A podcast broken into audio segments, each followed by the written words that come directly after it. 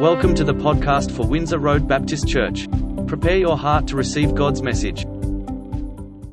We're continuing our series in the, in the book of Job, and today I'm going to be looking at Job chapter 2, and next week we'll look at Job, Job chapter 3. And this chapter 2 is some, chapter 3, so 3 and 4, sorry, 2 and 3. 3 and 4. Job chapter 3 is sometimes called the lament of Job. It's uh, a sort of a standalone chapter where he he cries out to God in his misery. And he is at the point where he wants to die. And life's got that bad that he wanted to die. I don't know if you ever had the experience of being at a place where you've felt, you just click that first slide over, things Yep. That you felt as though you want to, you feel bad enough to die. I, I must admit, I was a bit sceptical about the, how bad the flu was when I was a young person, I thought, how could you possibly get really sick from the flu? You know, it's a bit sniffly, you just stuff. And then, of course, I, I got the flu. And after about three days, I was in a bit of a bad way. So, the, you know, the headaches, the sneezing, the sore throat, the diarrhea, the nausea, the vomiting. And about the third night, I was leaning over the toilet bowl, uh, vomiting away, and I must have passed out. And so my head dropped down, it hit the edge of the toilet bowl, opened up my head. And when I came to, I'm lying there in a pool of blood and vomit. And I cried, Jesus, take me home. I'd had enough, you know, that was the, that was the end of the, end of the tether. Of course, uh, it, was, it was grim, but I know a lot of you, and, and you know, a lot of you online as well, uh, uh, experience much more suffering than that. It's much more intense than just a bad dose of the flu and, and, and lasts for, for much longer than that as well. And that was certainly the case with, with, with Job in, in this story. He's at, the, he's at the end of his tether. And uh, just to recount what's, what happened if you haven't been with us the last couple of weeks. So, Job is a man who is very righteous, lives uh, probably 3,000 years ago in the Middle East, very righteous man. And uh, he then encountered some incredible suffering. First, his, uh, his livestock and his servants are all killed.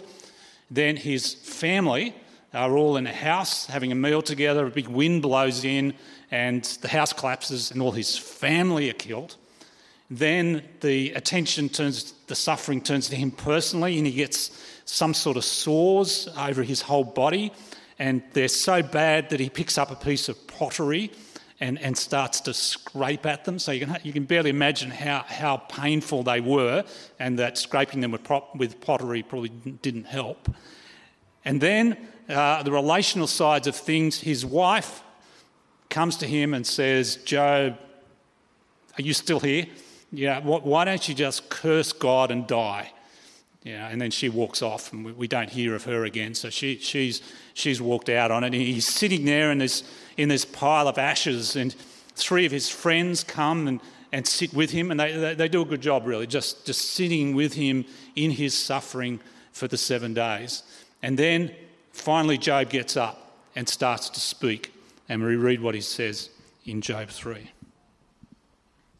So if you've got your Bibles there, you might look in, in, in Job chapter 3, where he, he starts off. I really need that headset microphone. He starts off After this, Job opened his mouth and cursed the day of his birth.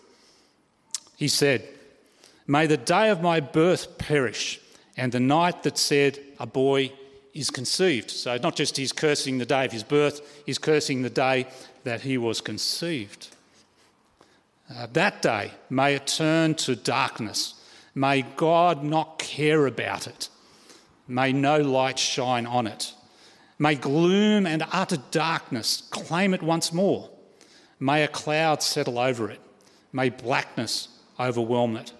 That night might thick darkness seize it. May it not be included among the days of the year, nor be entered in any of the months. May that night be barren May no shout of joy be heard in it. May those who curse days curse that day. Those who are ready to rouse Leviathan. May its morning stars become dark. May it wait for daylight in dawn in vain and not see the first rays of dawn. For it did not shut the doors of the womb on me to hide trouble from my eyes. So begin to see the beginning of this, the depth of despair that Job is experiencing. He, he wants God to, to wipe out the day he was conceived and the day he was born, sort of wipe it off so that he, he, would, he would cease to exist. And the bit about Leviathan, so in the ancient world there was um, some seers, some prophets who would uh, ra- raise up the spirit of the Leviathan, which was a seven headed sea monster, uh, to curse days. And, and Job's at the point where he wants them to, to rise up and to curse the day he's born. But he goes on then in verses 11 to 19 to, to, uh, to, to curse uh, his, his, his, his, the fact that he was born. Verse 20 Why is light given to those in misery and life? Oh, no, sorry, back to verse 11. Um, why, did, why didn't I perish at birth and die as I came from the womb? Verse 11. Why were there knees to receive me and breasts that I might be nursed? For now I would be lying in peace. I would be asleep and at rest with kings and rulers of the earth, who built for themselves places now lying in ruins, with princes who had gold, who filled their houses with silver. Or why was I not hidden away in the ground like a stillborn child, like an infant who never saw the light of day? There the wicked cease from turmoil, and there the weary are at rest. Captives are also enjoy their ease. They no longer hear the slave drivers shout. The small and the great are there, and the slaves are freed from their owners. So he sort of said, I, I, if, if you can't curse the day that I was conceived or the day I was born, God, why didn't I die at birth? Why wasn't I born stillborn? Or, or why can't I, uh, I, I, why didn't I die then? Because, and, and he, has, he paints this picture of what death is like, as, as peaceful and, and restful, the places where, where the kings dwell. And he says, You know, I, please God, I would have preferred that than to live through the misery that I'm going through now. And then in verse 20, he reaches the very depths of his despair. Why is light given to those in misery and life to the bitter of soul? To those who long for death that does not come, who search for it more or search for it more than for hidden treasure, who are filled with gladness and rejoice when they reach the grave. Why is life given to a man whose way is hidden from God who hedged him in? For sighing has become my daily food. My groans pour out like water. What I feared has come upon me. What I dreaded has happened to me. And this is the worst of it. I have no peace, no quietness, no rest, but only turmoil. Here, Job has moved beyond his, his trauma of his circumstances, of, of losing his possessions, losing his, his family, losing his health, losing his wife, living in, in ashes. He moves beyond that and he's crying out about the spiritual catastrophe he's now experiencing. As a, as a man who had been accustomed to knowing peace and, and contentment and connection with God, he concludes here at the end of the chapter I have no peace, no quietness, I have no rest, but only turmoil. And he picks up perhaps the, the spirit of Proverbs, which talks a few times about, you know, that it's, it's one thing to lose your physical possessions, it's one thing to have suffering. It's another thing altogether to lose your peace, to, to lose your connection with God. And he said, you know, a man's spirit sustains him in sickness, but a crushed spirit, who can bear? It's one thing to be suffering physically or emotionally, it's another thing altogether to be suffering spiritually. But that is where Job finds himself. I don't know about you, but I find this a little bit uncomfortable. That here in the Bible is the account of somebody who is at such extremity, such desperation. It's like we, we, we want to say to Job, look, you've got to be careful about the way you talk to God. You don't talk to your, your creator like that. You don't reject the gift of life. I mean, we're all pro life, aren't we? We're all anti euthanasia. Here is a man who is quite openly, quite unashamedly saying, God, I wish I was never born. I wish I was never conceived. I, I wish I died at birth.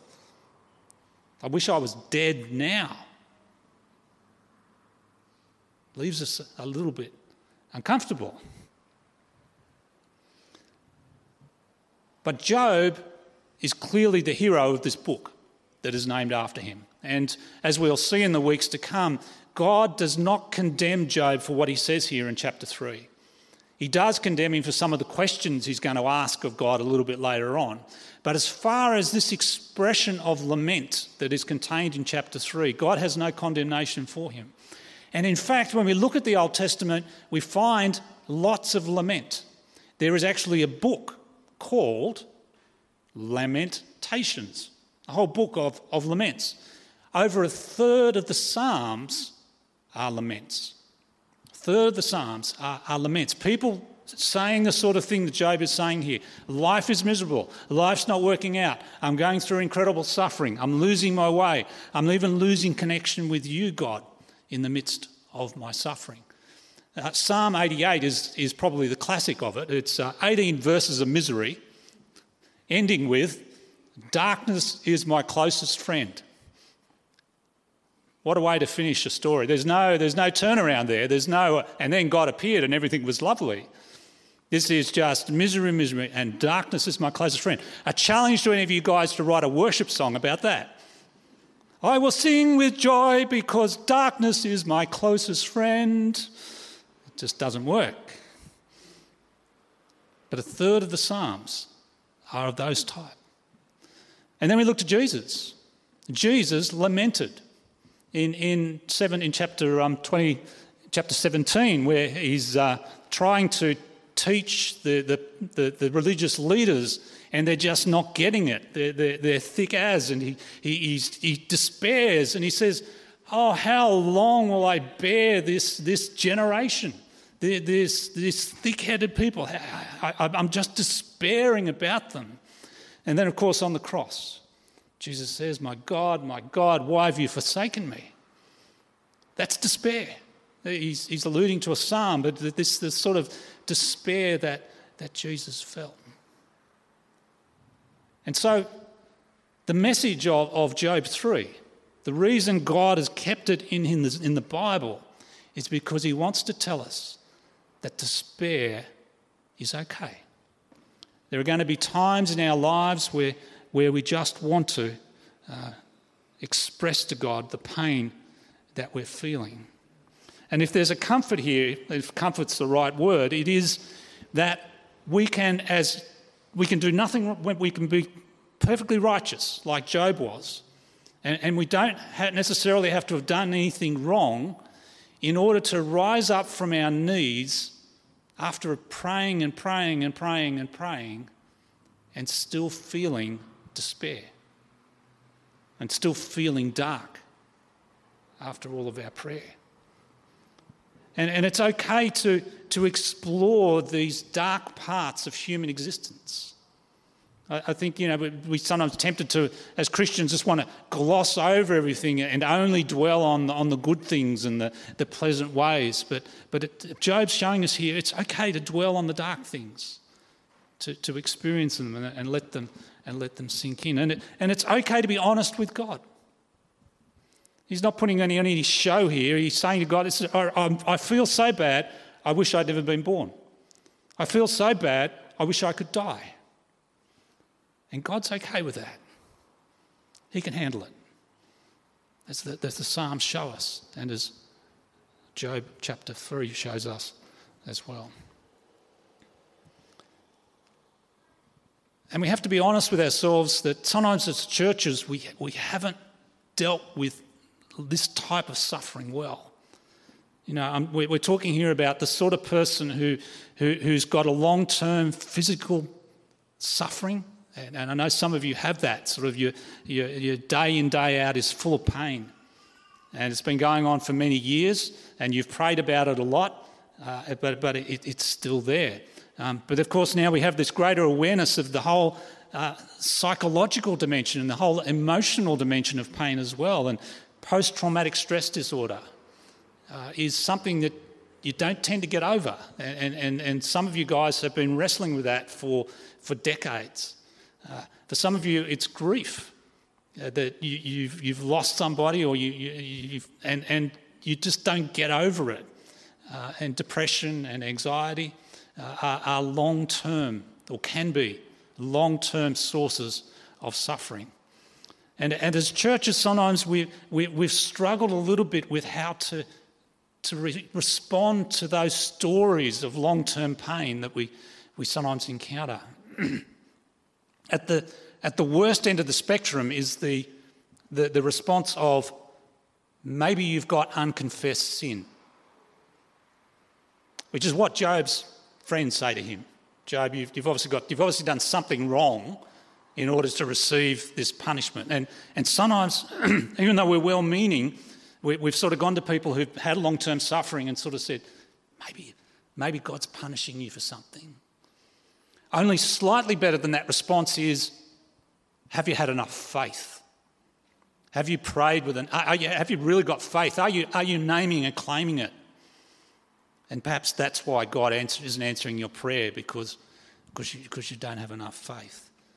Um, uh, next uh, uh, along the line might be that maybe you're not praying the right way. You, there's certain words you've got to use, you know, according to your will or, or some sort of proviso that you, you put in place.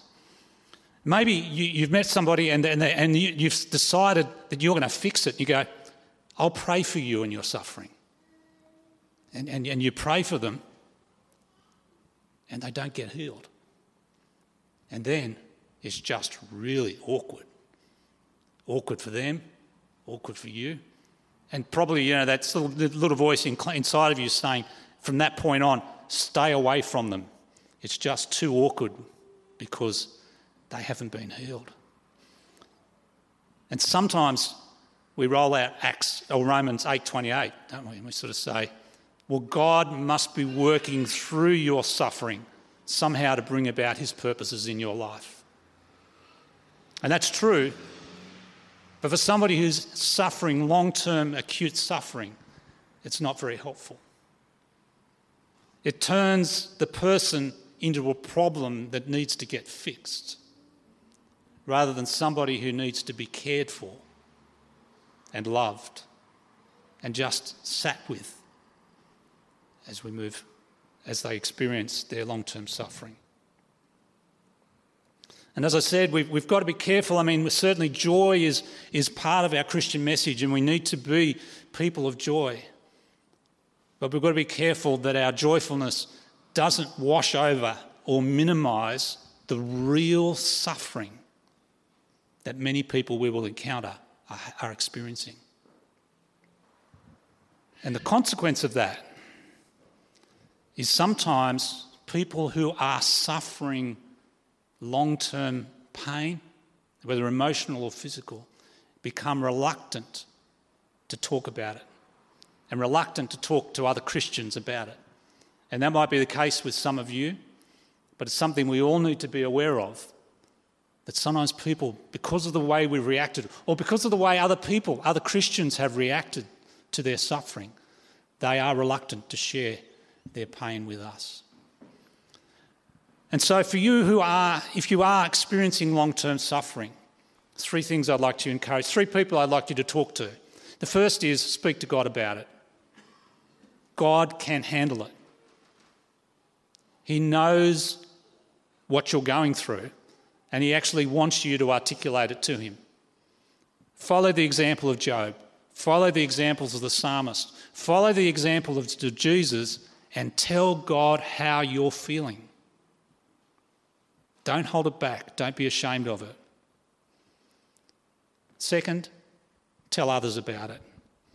Sure, you might meet a Christian who responds poorly, who wants to gloss over it, or wants to fix you, or wants to you know, give you some sort of little pithy saying that's going to straighten everything out for you. But hopefully, if you look enough, you will find a Christian who really does understand and who does care and who does just want to sit with you in your suffering and share it. That old saying, you know, a, a pain shared is a pain halved, is true. And if you need professional help, don't be frightened to get professional care. If you need somebody to, to walk the journey of pain with you. I, I haven't had a lot of suffering in my life, but I have to admit that I'm not good at sharing whatever suffering I have with other people. This is, this is a lesson for me because uh, it's amazing. Every time I share my suffering with somebody, it actually makes it better. It doesn't go away, but the, the, the burden is, is lightened a little bit. It's a lesson I've got to learn as well to be willing to share my pain with others. And third, speak to yourself about it and say, it's okay. It's okay to feel despair in the midst of your pain and suffering, that it doesn't always just disappear. Of course, we do stand on the other side of the cross, and, and we, we, we, we stand in a different place where Job was in his, his desperation when he, he lost his connection with God, he, he cried out, I have no peace, I have no quietness, I have no rest, I have only turmoil. But uh, we live after the, cro- the cross.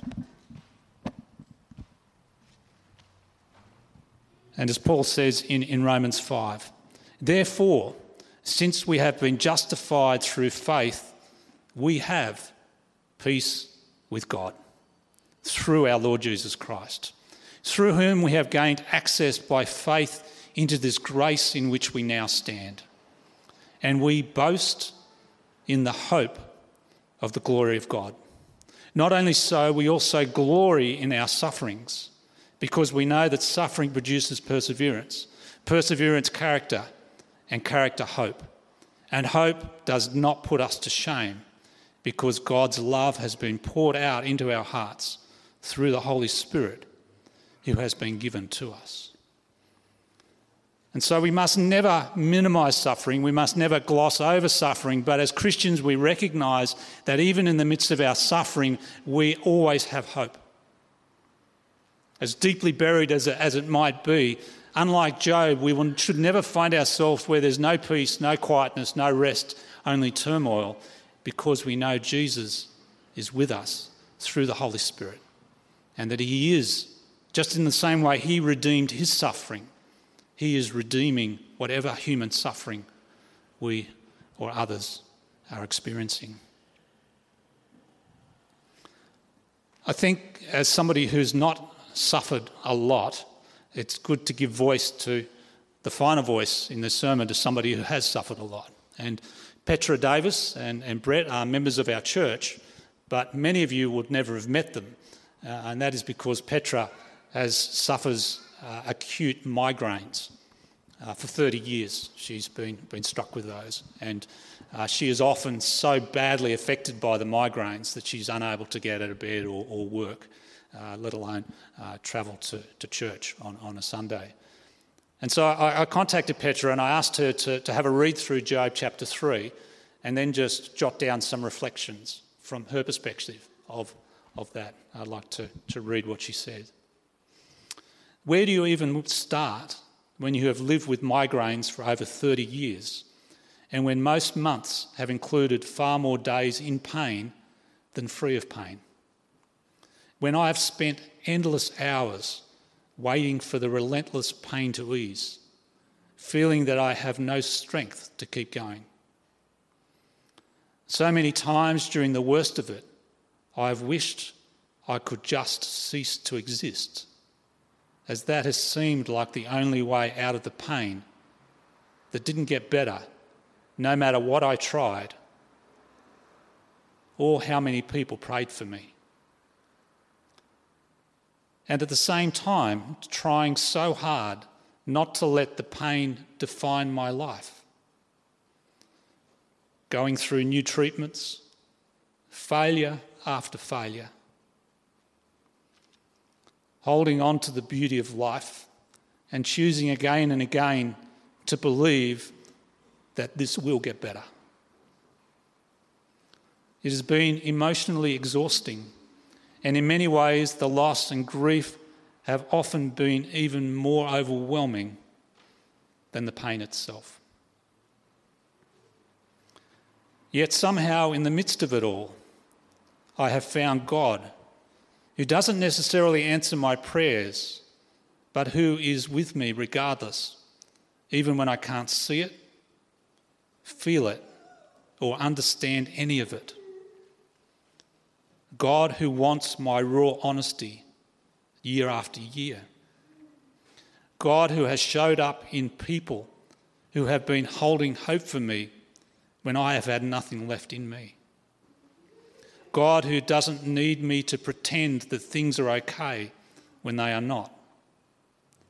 And slowly I have learned that my pain and suffering matters. Right here, right now. I matter to God, and that includes my pain. I matter to God, and that includes my pain. I thought we'd finish our times with two prayers. The, the first prayer is uh, a prayer on behalf of those who are in suffering. So, those of you who are experiencing long term suffering, it's a prayer for you. And then a prayer for the rest of us in responding to those who bear that burden. So, let's join with our brothers and sisters in pain. Gracious and merciful God, you summon us when we are weary and carry heavy burdens, and then you promise rest. But there are days when we are waiting for healing and redemption, when the Spirit groans alongside us and we don't know how to pray. We can't find the words, and yet we hold on to your promise of rest. We've been wounded by the words and actions of others, and our voices fall silent. And yet, by your mercy and grace, we find that praise bursts from our throats. Through your sustaining grace, help us find refuge and strength. We ask this in the name of Jesus. Let us now pray a prayer of lament on behalf of the rest of us. Lord, when we meet those going through long term suffering, give us the gift of tears that moves us beyond sadness into compassion. Inspire and empower us not only to cry about others' suffering, but also to weep with them. May we tear our clothing. May we cry aloud. May our tears flow and may our hearts break. Help us to hear the deep pain in others as we ever trust in you, God, our helper and defender. We will raise our voices in chorus with our brothers and sisters and we'll shout out and not hold back. Teach us to lament so that we do more than regret circumstances, but resolve to cooperate with you to change them.